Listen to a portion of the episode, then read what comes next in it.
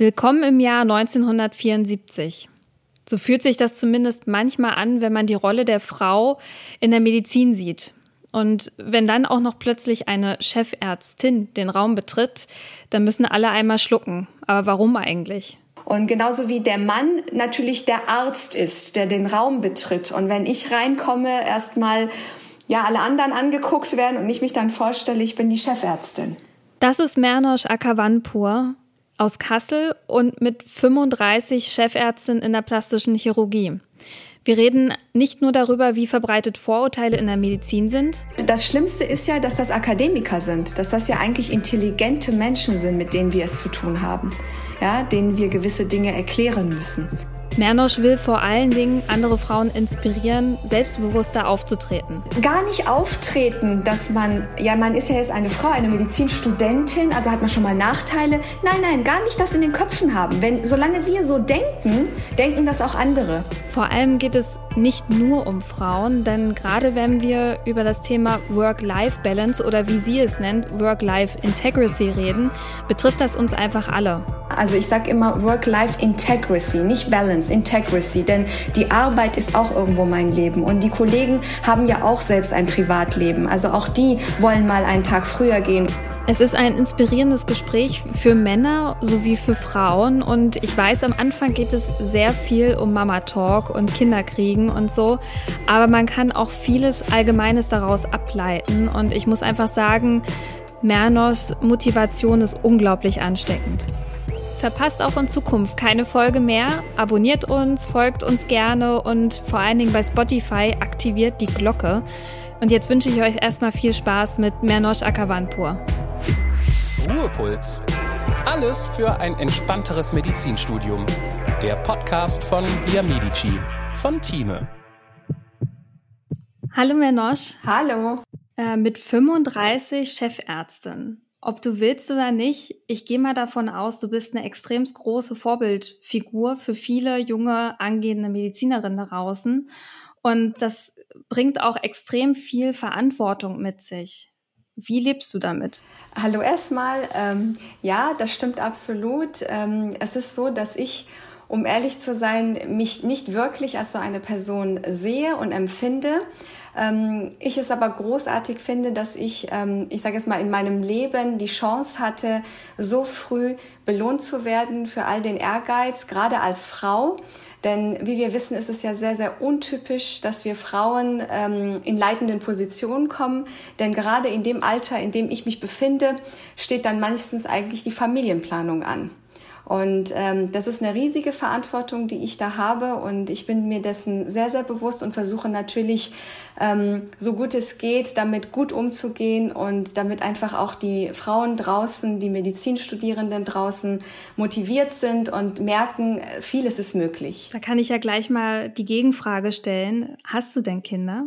Ja, ich habe zwei Kinder. Also ich habe ähm, es wie folgt geplant, dass ich gesagt habe, ich möchte gerne meine Zeit während des, äh, ich sage jetzt mal Assistenzarztdaseins ähm, mit voller Energie ähm, bewerkstelligen und ich habe tatsächlich gewartet und kurz vorm Facharzt ähm, habe ich dann meinen Sohn äh, letztendlich auf die Welt gebracht, äh, der Samuel, der jetzt in Kürze am Weihnachten vier Jahre alt wird.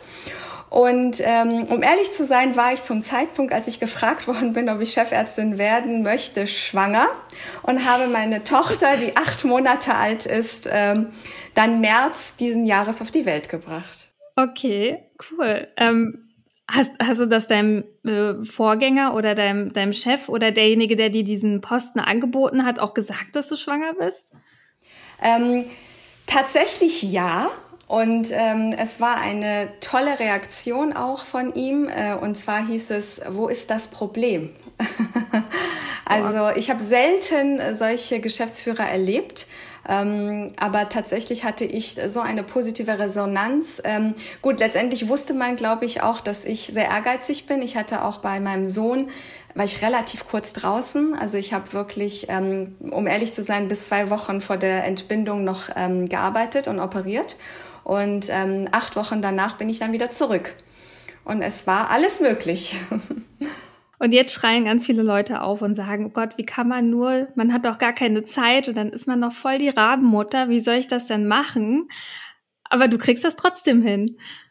Absolut. Und genau das ist ein ganz, ganz wichtiger Punkt. Ähm, ich kriege nämlich von ganz vielen Frauen, auch die ich auch teilweise kenne, ähm, die mich dann fragen, ähm, was soll ich machen? Wie soll ich mich verhalten?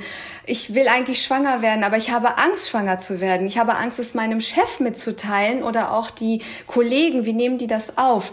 Und genau da möchte ich sagen, wir Frauen brauchen nicht zu erklären, wenn wir schwanger werden wollen oder dass wir Kinder haben wollen ich bin mittlerweile so brutal und sage, wir können es auch sein lassen, dann sterben wir alle aus. Und dann gibt's auch keine Nachfrage nach nichts. Und ähm, ich kann nur wirklich alle motivieren und sagen, es ist möglich. Wir sind, wir sind dann, dann nicht krank. Wir sind ja immer noch, es gibt selbstverständlich Fälle, da bin ich sofort dabei, die, man kann dann nicht arbeiten, man muss dann wirklich sich zurücknehmen. Aber sonst in vielen Fällen wissen wir ja, dass wir total gesund sind, uns geht's gut, wir können arbeiten, wir können sogar mit viel mehr Energie, viel mehr Energie arbeiten. Aber leider ist das immer noch nicht ganz in den Köpfen drin. Wir müssen uns immer noch rechtfertigen, erklären, warum wir wir jetzt schwanger sind. Ähm, und das finde ich absurd und hoffe, dass ich mit bei, letztendlich beitragen kann, dass meine kleine Tochter irgendwann gar nicht mehr erzählen muss oder erklären muss, sondern dass es selbstverständlich ist und alle sich freuen, wenn eine junge Frau, die erfolgreich sind, die mitten im Beruf ist, die was ganz Tolles hat, auch Kinder hat. Ja, da muss ich kurz mal einen kleinen Szenenapplaus machen. Das, das spricht mir so aus der Seele und das finde ich so, so schön zu sehen, dass es jemanden wie dich gibt, weil es gibt leider nicht so viele davon aktuell und deswegen ist es so wichtig, dass noch mehr ähm, Menschen wie du es nach oben schaffen und in Positionen, wo man tatsächlich auch was verändern kann. Aber letztlich gibt es ja nun mal diese Chefs, und das sind ja vornehmlich Chefs, äh, die sagen so, ja gut, wenn du ein Kind hast, dann kannst du auch nicht voll arbeiten. Das sehe ich schon kommen. Dann wirst du schon im OP auf die Uhr gucken oder auf Station, das ist ja total egal wo, und wirst sagen, du, ich muss jetzt nach Hause mein Kind von dem Kindergarten abholen oder es ist krank und äh, die Kollegen rollen schon mit den Augen und so. Das sind ja Nöte und äh, Sorgen von Leuten, die noch keine Kinder haben oder schon welche haben und das erlebt haben. Ähm, wie würdest du damit umgehen? Ich sage, tough bleiben. Ähm, auch wir haben das Recht, letztendlich um uns um ein Leben, was neben uns ist, zu kümmern. Ja, also ich sage immer Work-Life-Integrity, nicht Balance, Integrity, denn die Arbeit ist auch irgendwo mein Leben und die Kollegen haben ja auch selbst ein Privatleben. Also auch die wollen mal einen Tag früher gehen oder sonstiges. Und mm, ich finde, man darf sich überhaupt nicht in die Situation bringen oder gedrängt sehen, dass man irgendwie etwas erklären muss, sondern ganz cool damit umgehen, ja, wenn jemand mit den Augen rollt, sagen, ist, hast du irgendein Problem damit? Ist, ist irgendwas? Ich kann auch gerne meine äh, Kinder abgeben, wenn du das wünschst. Also wirklich ganz bewusst sogar das ansprechen. Ja, das ansprechen und die Leute damit konfrontieren, dass sie, dass sie wirklich in diese Situation kommen zu sagen, Mensch, eigentlich ist das ganz dumm. Meine Reaktion ist ganz dumm. Und ich sage das bewusst so. Denn ähm, wir haben genug, ähm, ich sage jetzt mal, Stress an der Arbeit. Und wenn wir dann auch noch uns gedanklich damit befassen müssen, was jetzt der Kollege XY von mir denkt oder die Kollegin, ja, gibt's ja auch, ähm, das finde ich wahnsinnig traurig.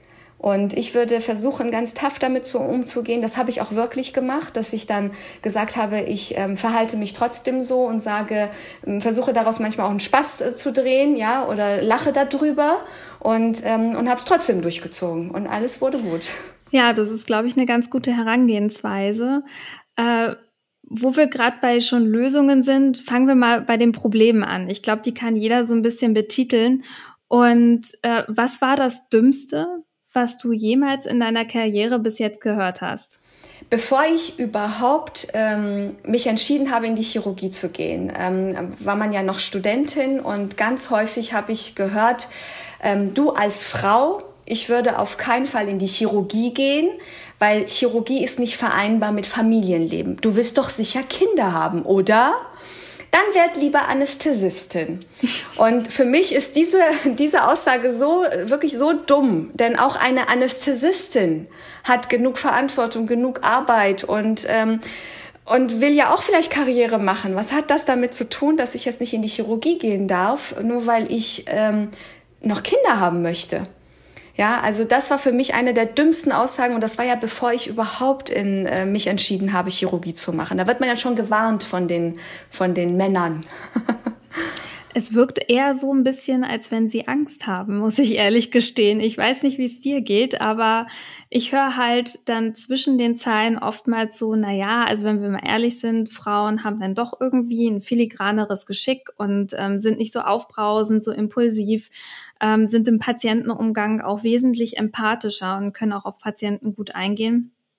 Und ähm, ich weiß nicht, also vielleicht ist da ja auch ein Stück weit Sorge und Angst, man könnte ihnen das Metier so ein bisschen streitig machen, was natürlich total Quatsch ja. ist, weil es gibt ja genug Stellen. Äh, das ist ja jetzt nicht so, als wenn ähm, wir irgendwie totale Ärzteschwämme haben und uns überlegen müssen, wo bewerbe ich mich überhaupt. Das ist ja genau das Gegenteil. Also wir brauchen gute, qualifizierte Leute und da macht es doch eigentlich keinen Unterschied, ob es jetzt ein Mann oder eine Frau ist. Hauptsache, sie bringen die Qualifikation mit. Absolut richtig. Also, weil ich bin ja auch der Meinung, ähm, ich finde es überhaupt schrecklich, dass wir zum Beispiel heute darüber reden müssen, ähm, wie es ist, dass ich ja als Frau eine Karriere gemacht habe. Ich würde es begrüßen, wenn das gar nicht äh, not, not, notwendig wäre. Genauso wie machen wir denn einen Podcast, ob ein Mann jetzt Chefarzt geworden ist? Nein. Ja, es muss irgendwann so in den Köpfen drin sein, dass das nicht äh, gar nicht mehr relevant ist, dass wir überhaupt darüber reden müssen. Denn Frauen und Männer, wir sind alle Menschen. Es gibt Frauen, die sind nicht qualifiziert, die sind nicht gut genug, um gewisse Dinge auszuüben. Genau dasselbe gilt für Männer. Das ist total äh, geschlechterunabhängig. Das hat überhaupt nichts damit zu tun. Und wo du meintest mit äh, etwas Dummes oder was das Dümmste wäre, tatsächlich gibt's noch etwas, was das Ganze getoppt hat. Das war dann vor kurzem, als ich dann Chefärztin wurde. Ähm, tja, wie kann man denn Chefärztin werden mit nur 35 Jahren? Und man ist noch nicht wirklich Professor oder hat irgendeinen Titel. Eigentlich gehören Frauen doch hinter dem Herd. Und das aus dem Mund eines anderen Chefarztes. Ja, also ziemlich traurig. Ähm, ich bin darauf, um ehrlich zu sein, überhaupt nicht eingegangen. Das ist mir nur dann zu Ohren gekommen. Und genau das ist der Grund, warum ich sage, manches darf man gar nicht, gar nicht wahrnehmen. Ich will auch gar nicht ähm, mich hinstellen und sagen, hey, ich bin eine Frau und hab's geschafft, sondern hey, ich bin ein Mensch und bin qualifiziert genug gewesen, um so einen Posten anzutreten. Denn ich habe in meiner Assistenzarztzeit wirklich geschuftet. Ich habe ähm, von 7 Uhr bis teilweise 9, 10 Uhr abends gearbeitet, habe fast jeden Dienst teilweise freiwillig mitgemacht. Also darüber hinaus um letztendlich zu lernen, aber nicht, weil ich auch in meinem Kopf hatte, ich will irgendwann Chefärztin werden. Nein, darum ging es nicht, sondern ich wollte mein Fach beherrschen und so schnell wie möglich selbstständig sein, in den Diensten selbstständig sein, Entscheidungen selbstständig treffen können, um den Patienten einfach sehr gut zu helfen. Und genauso als du das gesagt hast, ich merke das jetzt als Chefärztin, ähm, wenn Patienten zu mir kommen, ganz viele loben meine Art. Also die gehen gar nicht auf meine Arbeit erst ein, sondern diese Empathie, die wir Frauen doch rüberbringen. Und ich finde, das bringt uns Vorteile und das sollten wir auch irgendwo nutzen. Und genauso wie der Mann natürlich der Arzt ist, der den Raum betritt. Und wenn ich reinkomme, erstmal ja alle anderen angeguckt werden und ich mich dann vorstelle, ich bin die Chefärztin. das ist bestimmt so ein kurzer Moment Stille. genau. Bei manchen. Ganz große Augen. ja. Äh, also da habe ich tatsächlich auch noch so eine richtig, ich glaube, das geht irgendwann mal ein in die, in die Top 1 der dummsten Geschichte. Ähm, und zwar war es mal so, dass ich, ich war auf einem Kongress, auf einem herzchirurgischen Kongress. Ich glaube, ich weiß nicht, wie es bei einem plastischen Chirurgen ist, aber es war sehr männerlastig und ähm, sehr Ü50 und halt dieses typische, typische Klientel, was dort halt rumläuft. Und ähm, ja, ich mit meiner kleinen zierlichen Erscheinung wirke jetzt nicht so, als wenn ich eine von diesen Big Playern bin.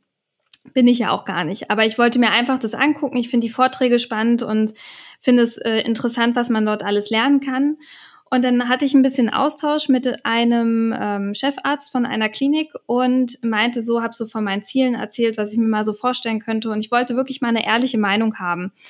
Und dann meinte er zu mir, du mal ganz im Vertrauen, mach mal lieber Gefäßchirurgie, weil da sind so viele Ausländer, da hast du als Frau eine bessere Chance. Oh Gott. Und ich dachte so, ich, no. wusste, ich, wusste, nicht, was ich sagen sollte, weil das war rassistisch, das war äh, äh, frauenfeindlich und alles in einem. Das muss ist schon fast eine Leistung, das zu schaffen. Und dann dachte ich so, das kann es echt nicht sein. Und ähm, Wahnsinn. Das waren für ihn Gründe genug zu sagen, ähm, mach mal lieber ein kleines chirurgisches Fach, eins, was nicht so anspruchsvoll ist.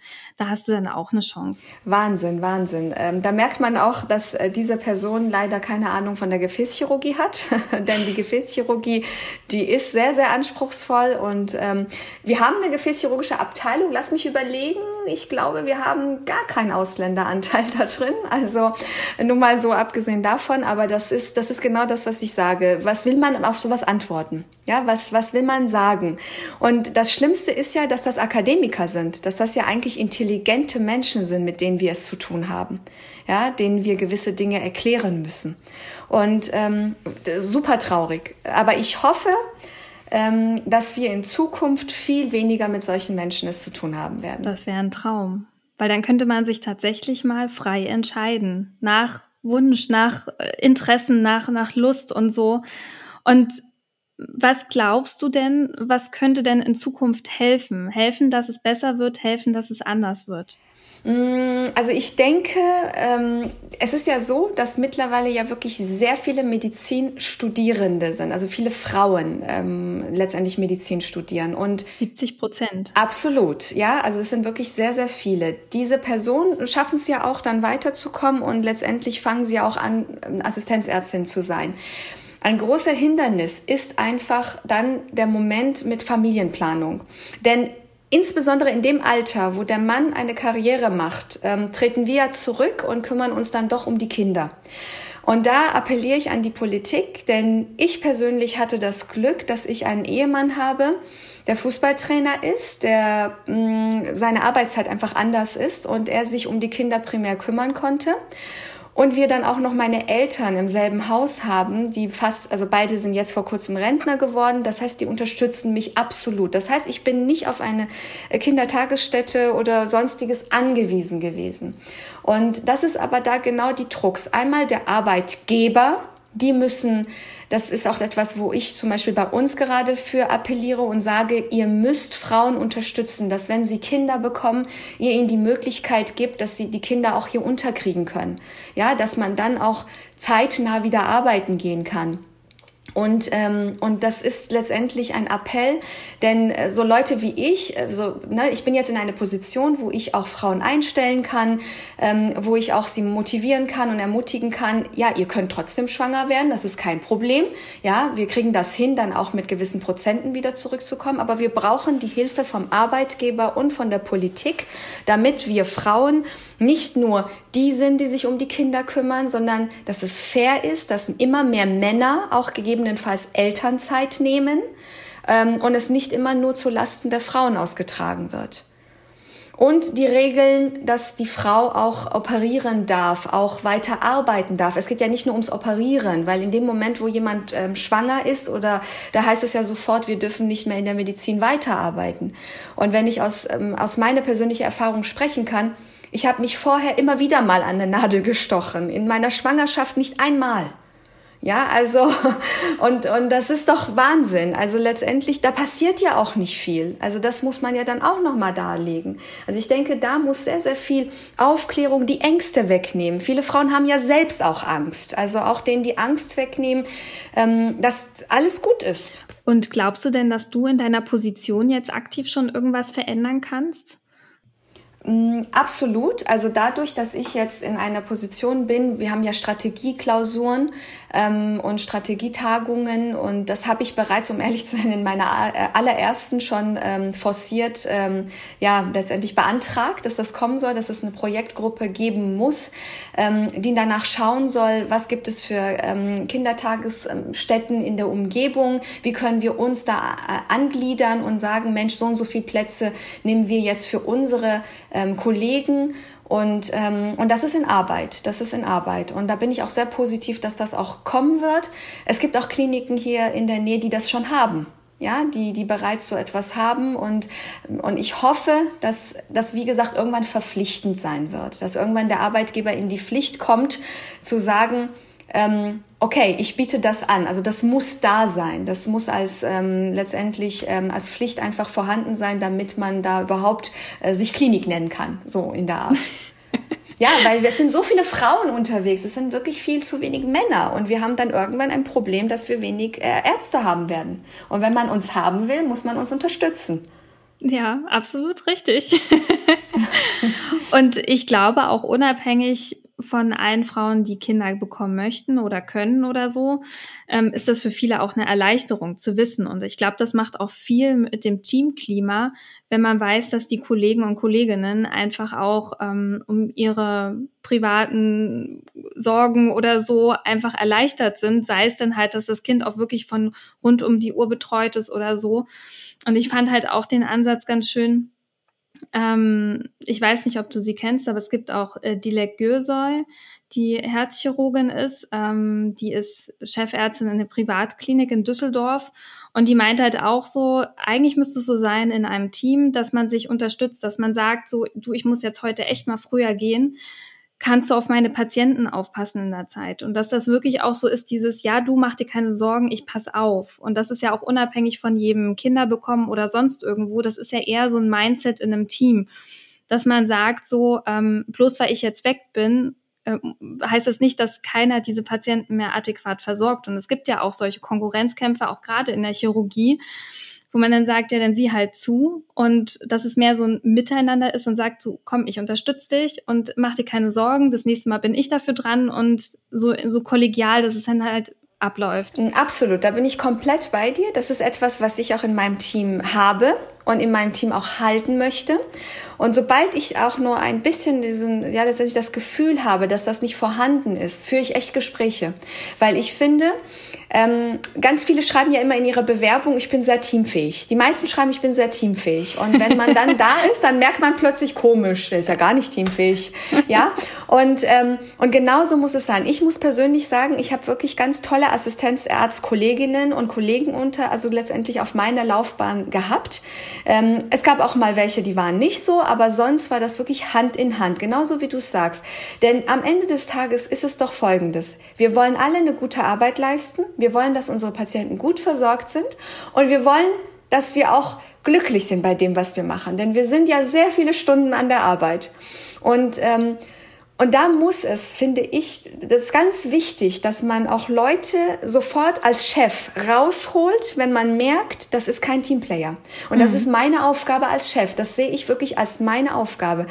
Ähm, ich beobachte alle meine Assistenzärzte oder Ärztinnen und weiß genau, wie sie sind. Und in dem Moment, wenn ich merke, da ist irgendwas in der Luft, schnappe ich sie mir und rede mit ihnen, weil das ist wirklich wie eine Familie. Man sollte wie eine Familie sich verhalten. Es darf Streit geben, kein Problem, aber wir müssen Hand in Hand arbeiten und wirklich uns unterstützen. Denn nur so sind wir glücklich und die Patienten sind glücklich.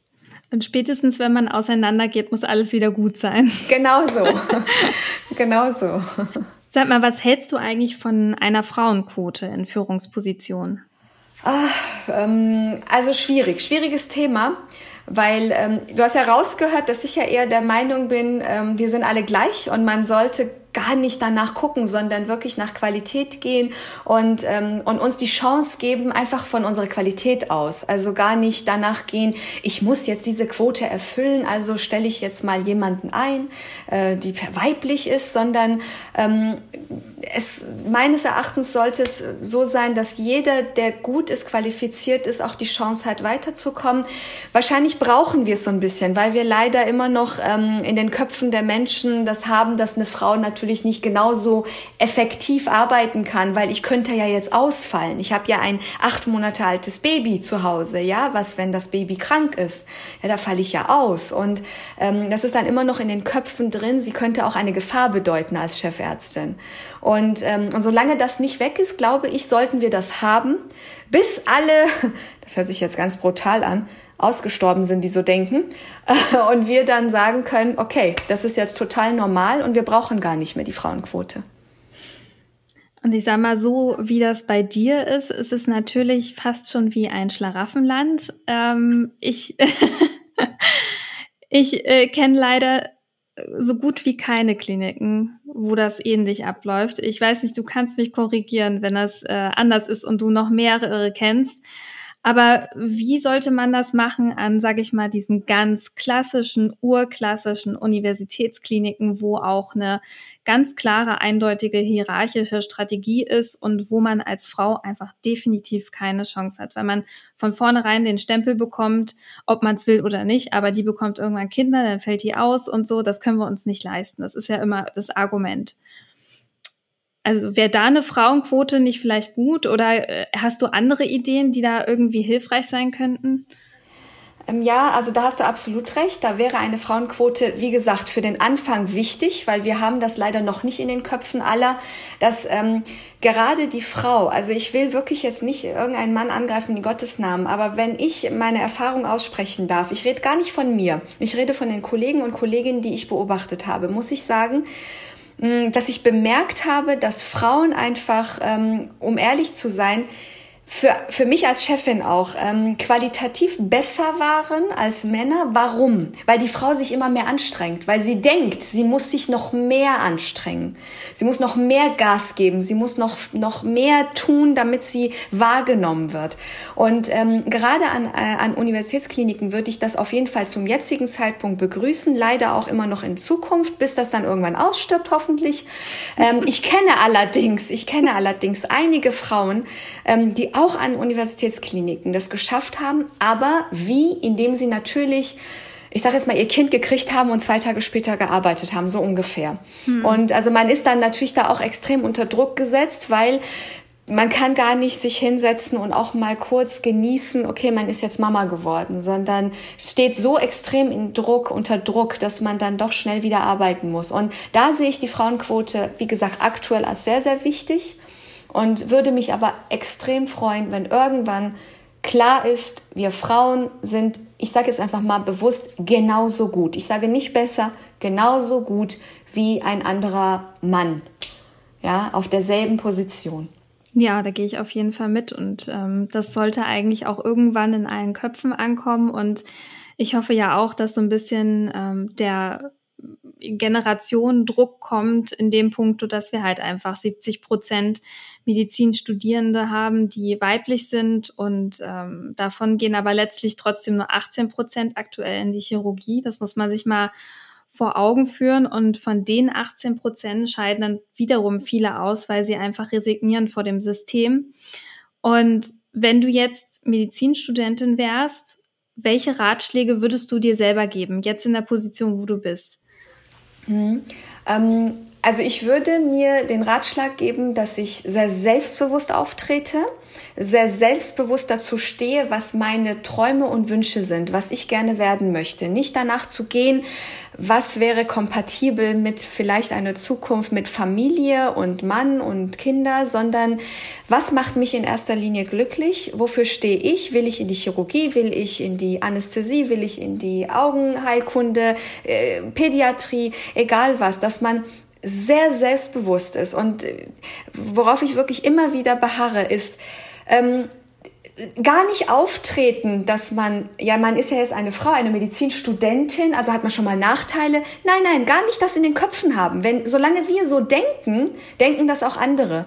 Sondern ganz selbstbewusst, ich habe dieselben Chancen, ich bin genauso gut wie alle anderen und ich habe, ich kann genau dasselbe werden wie mein äh, Kommilitone. Also gar nicht ähm, das zulassen, sondern hey, das ist doch voll normal. Ja, also das ist das, was wichtig ist, dass man das wirklich ähm, als Medizinstudentin sich sofort gleichberechtigt sieht und nicht sich erklärt. Ja, ich glaube, diesen Erklärungsdruck, den haben viele Medizinstudierende. Absolut, also ich, ich den kann das, ich auch. Ja, ja, das ist, das muss man irgendwie rausbekommen. Ich kenne das, dass man dann irgendwie, wie du sagst, man gibt halt nicht 80 Prozent, wie vielleicht manche männlichen Kollegen, weil 80 Prozent reichen manchmal. Jetzt nicht beim Operieren, aber so, ne?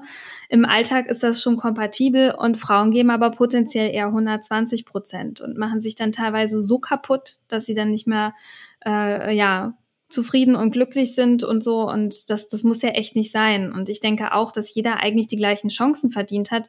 Und wichtig ist ja nur, dass man das mit Leidenschaft und mit irgendwie ähm, mit einem großen Interesse macht, weil, wie du sagst, man verbringt extremst viele Stunden in diesem Krankenhaus. Dann sollte die Arbeit auch schon eine sein, die man gerne macht. Und das Problem ist natürlich nur so ein bisschen, dass man dann ähm, also gerade bei der Chirurgie ist zumindest äh, mein Gedanke dahinter, dass man jemanden finden muss, der einen pusht. Also ohne Mentor, ohne Mentorin wird's halt echt schwierig, weil man braucht jemanden auf seiner Seite, der am besten in einer hohen Position ist, Oberarzt, Oberärztin, Chef, Chefin, irgendwas in der Riege, die einen so ein bisschen mitziehen und auch die Fähigkeiten, das Engagement und ähm, den Elan auch erkennen und den dann auch gebührend fördern in dem Punkt, ja. würde ich so sagen. Absolut, absolut. Und ein weiterer Punkt ist, weil du vorhin mich gefragt hattest, wie kann man unterstützen oder was kann man noch machen, ist Teilzeitmodelle. Teilzeitmodelle sollten total normal sein. Also ein, ein Chef oder Chefin sollte keine Angst haben vor ähm, vor einem Team, das gegebenenfalls auch, ich sage jetzt einfach mal zwei Frauen noch hat, die jeweils 50 Prozent abdecken. Ja, und ähm, das muss auch noch richtig integriert werden, denn da ist natürlich dann wiederum die Angst von den Kolleginnen und Kollegen, ja, der ist ja nur zu 50 Prozent da, dann ist das ja keine richtige Arbeit, dann, ne, sobald Arbeit anfängt, ist sie ja wieder weg oder ist er ja wieder weg. Und das ist das, weil das muss nicht so sein, das stimmt so auch gar nicht. Und das Einhalten dieser Zeit ist auch wichtig wichtig. Ich kenne genug Frauen, die schon Teilzeit eigentlich eigentlich hatten, ähm, dafür auch nur Teilzeit bezahlt worden sind, aber die dann statt 80 Prozent dann doch 100 Prozent gearbeitet haben. Und das ist auch etwas, wo wir, wo ich mich auch in der Verantwortung sehe, ähm, das jedenfalls in meiner Abteilung, weil das kann ich zum Glück, das kann ich bestimmen, das kann ich ähm, letztendlich führen, dass ich sage, das ist willkommen, das wird auch so gemacht. Und du glaubst es nicht. Ähm, ich bin ja seit ähm, 1.10.2020 Chefärztin. Und die Zahlen werden immer mehr. Wir haben immer mehr Arbeit. Dennoch schaffe ich es, weil einfach die Struktur da ist, die Uhrzeit des Feierabends einzuhalten und das in einer chirurgischen Abteilung. Ja, denn es gibt einen diensthabenden Chirurgen oder Chirurgin. Und das ist auch etwas. Es darf nicht ähm, schlimm sein, wenn ich dann den Wunsch äußere, pünktlich nach Hause zu gehen. Ja, das ist natürlich auch wieder ein, ein großer Punkt, den wir einhalten müssen. Und ich, wie gesagt, kann das für meine Abteilung zum Glück mittlerweile so umsetzen. Und ich bin so froh, dass ich so früh in so eine Position gekommen bin, weil das sind alles Dinge, die ich mir immer gewünscht habe. Ja, nicht zu erklären, dass ich jetzt gehen muss, sondern ähm, dass es normal ist, dass ich ähm, meine Arbeitszeit einhalte. Und es ist möglich wenn man strukturiert und um ist. Wie viel Uhr ist das Feierabend? Du, wir starten um 7 Uhr und äh, 15.30 Uhr. Und ich sage, um 15 Uhr ist Besprechung und um 15.30 Uhr müssen meine Mädels und Jungs die heiligen Hallen verlassen. Und wenn eine OP weiterläuft, weil das im Dienst läuft, ähm, dann dafür gibt es diensthabende Chirurgen. Und ich sage aber jedem, ähm, so war ich ja, ich bin tatsächlich Freiwilliger immer lang geblieben, ähm, jeder, der Interesse hat und wenn es dann irgendwie eine interessante Operation gibt, kann man natürlich gerne gerne auch darüber hinaus bleiben. Aber ich möchte nicht, dass meine Assistenzärzte das Gefühl haben, sie leben nur noch für die Arbeit und sie haben kein Zuhause mehr. Und deswegen Work-Life-Integrity. Die Arbeit ist ihr Leben, aber sie haben noch ein Leben daneben. Und, ähm, und ich beobachte es ja bei meinen, bei meinen ähm, ich sage jetzt mal, Assistenten. Ähm, die arbeiten gerne ja, und, ähm, und, mhm. und gucken nicht auf die Uhr, verdammt, ich müsste aber jetzt gehen, weil jetzt ist es ja schon 18 Uhr. Und was erzähle ich mhm. heute meiner Frau oder meiner Freundin oder, oder meinem Mann, meinem äh, Freund? Ja, und ähm, das muss auch gegeben sein. Und das ist möglich. Ich sage immer wieder, Struktur, Planen, wir haben äh, Schichtsysteme, wir haben äh, Dienstmodelle, die müssen wir nur auch beachten und nicht verpönen, mhm. wenn jemand dann auch mal pünktlich gehen möchte. Wenn du das gut und ordentlich strukturierst, kannst du dennoch dein Elektivprogramm um 15.30 Uhr beenden. Das ist möglich. Und trotzdem stimmen die Zahlen. das ist ein absoluter Traum. Glaubst du, dass es auch möglich in so Kliniken oder in Fächern, die halt viele Notfallpatienten bekommen? Ähm, ja, ist es trotzdem, weil, ähm, schau, deswegen sage ich ja Dienstmodelle. Es gibt ja dann den diensthabenden Oberarzt, Oberärztin und Assistenten. Und ähm, da muss es selbstverständlich sein, dass die das dann auch weiter übernehmen. Ähm, na, dafür gibt es das ja. Und, ähm, und dass dann wenigstens äh, der Kollege, die Kollegin sich dann erholen kann und sagen kann, okay, für mich bedeutet das jetzt erstmal Feierabend, denn am nächsten Tag hat ja diese Person potenziell Dienst. Und genau da wären wir mhm. bei dem Punkt. Jetzt stell dir vor, alle müssten jeden Tag äh, so lange schuften. Das kenne ich ja, ich habe das ja durch. Irgendwann kann man nicht mehr. Also man kommt schon zu einem Punkt und den hatte ich auch in meinem Leben, wo ich gesagt habe, ich muss jetzt reduzieren. Und das ist, das so, hm. so weit soll es nicht kommen. Also hm. es sollte so sein, dass wir alle in unserem Beruf immer noch sagen, ich habe noch Kraft, ich kann noch 30 Jahre weitermachen. Ich glaube, eine Frage hätte ich noch, und zwar, was glaubst du, wie findet man als junge Studentin einen passenden Mentor oder eine passende Mentorin? Muss das irgendwie, muss man sich vorher schon gefunden haben im PJ oder würdest du sagen, eher ähm, durch die Klinikeinsätze wird man hellhörig? Was, wenn man im PJ keinen gefunden hat? Ja, also ich, ähm, ich denke, und das war bei mir wirklich so, dass ich, äh, man muss im Rahmen der Formulaturen sehr hellhörig sein, ähm, versuchen, frühzeitig ähm, zu wissen, wo will man hin. Also die Formulaturen wirklich mit Bedacht auswählen. Bedacht auch vielleicht, ähm, in welcher Abteilung, welches Fach und vielleicht auch die Stadt. Ähm, bei mir war es wirklich, ich, es ist wirklich wahr, ein, ein Riesenvorteil. Deswegen habe ich auch dann diesen Wechsel in Kauf genommen und gesagt, okay, ich äh, mache zwar die äh, Prüfung am Ende mit Leuten, die ich alle nicht kenne, aber ich wusste, ich will ja eher in Kassel bleiben. Ich wusste, es gibt da eine plastische Chirurgie, es gibt einen Professor Noah, von dem habe ich sehr viel gehalten und habe mein PJ dort gemacht und habe ihn in meinem PJ gefunden und er mich. Und ich, er hat wirklich die Stelle für mich freigeboxt, ja. Also ich bin, ich habe auch direkt auf der Intensivstation gestartet nach dem nach dem Studium. Boah. Genau. Und äh, hat super funktioniert. Und äh, letztendlich ähm, hat er mich, also ich habe ihn wirklich während des PJs gefunden, wusste, das ist meine Heimat, da bin ich beruflich. Ähm, äh, komme ich gut an, werde dort meine Karriere machen können. Und deswegen sage ich und appelliere immer an alle, wenn es geht, nicht, ähm, also versuchen, ich weiß, es manchmal schwierig ist, aber versuchen, wenn sobald man weiß, okay, jetzt wird's langsam Zeit, hospitieren, auch mal ein bisschen länger hospitieren, aber gerne im Rahmen der Formulaturen äh, sich bewerben, ähm, hingehen und schauen, wie ist diese Person? Und vom Hören sagen, also ruhig versuchen, deswegen begrüße ich ja immer wieder Instagram oder so Sachen, so Leute wie dich, ja, dass man dann irgendwie vielleicht auch über, über dich, über mich, über andere, die im öffentlichen Leben sind, jetzt gibt's ja die Vereinigung die Chirurginnen, was ja auch toll ist, dass man da versucht schon mal hellhörig zu werden, was würdest du mir empfehlen, wo soll ich hingehen? Denn Mentoren sind ganz wichtig, sowohl für einen Mann als auch für eine Frau. Keine Frage. Genau. so sehe ich das auch. Das ist ja, ja, ich glaube, wir sind uns da sehr, sehr einig, was das angeht. Es geht hier nicht wirklich um Geschlecht letztlich, ähm, sondern um Qualität und um Leidenschaft ganz viel und Berufung. Und äh, das, ja, danach sollte man sich richten.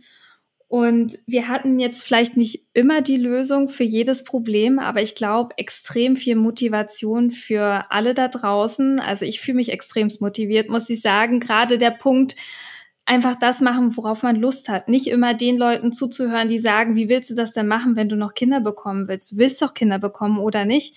Und man unterschwellig schon so unter Druck gesetzt wird in einer Situation, wo man sich vielleicht über dieses Thema noch gar keine Gedanken gemacht hat und in eine Ecke gedrängt wird, die vielleicht gar nicht zu einem passt.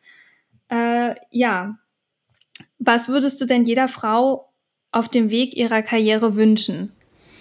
Also ich wünsche jeder Frau, dass ähm, sie hoffentlich niemals mit ganz dummen Aussagen konfrontiert werden, dass sie wahrgenommen werden, so wie sie sind, dass sie gepusht werden, dass sie motiviert werden, dass sie hoffentlich Kolleginnen und Kollegen begegnen, ähm, die sie so unterstützen, dass sie sich entfalten können, dass sie das Beste aus sich selbst rausholen können. Das wünsche ich mir für jede Frau. Das ist schön. Und wenn wir irgendwann dahin kommen, dann sind wir, glaube ich, alle nur noch selig. Absolut. Vielen Dank, Mernosch, für deine Zeit. Ich, also, und die ist ja sehr kostbar, muss man dazu sagen. Äh, Ich danke dir wirklich von Herzen. Ich wünsche dir für deinen weiteren Weg alles, alles Gute, dass du von mir aus äh, Chefärztin von ganz vielen Kliniken wirst und ganz, ganz viel verändern kannst für uns alle. Und ja, es hat mich sehr gefreut. Super, herzlichen Dank auch an dir und ähm, auch dir alles, alles Gute. Ich äh, hoffe, dass ich wirklich ganz vielen Frauen da draußen Mut machen konnte. Ähm, werdet alle Chefärztinnen. sehr gut. In der Chirurgie. das war Ruhepuls. Euer Podcast für ein entspannteres Medizinstudium von Via Medici, dem Lern- und Kreuzportal für nachhaltiges Wissen in der Medizin von Thieme.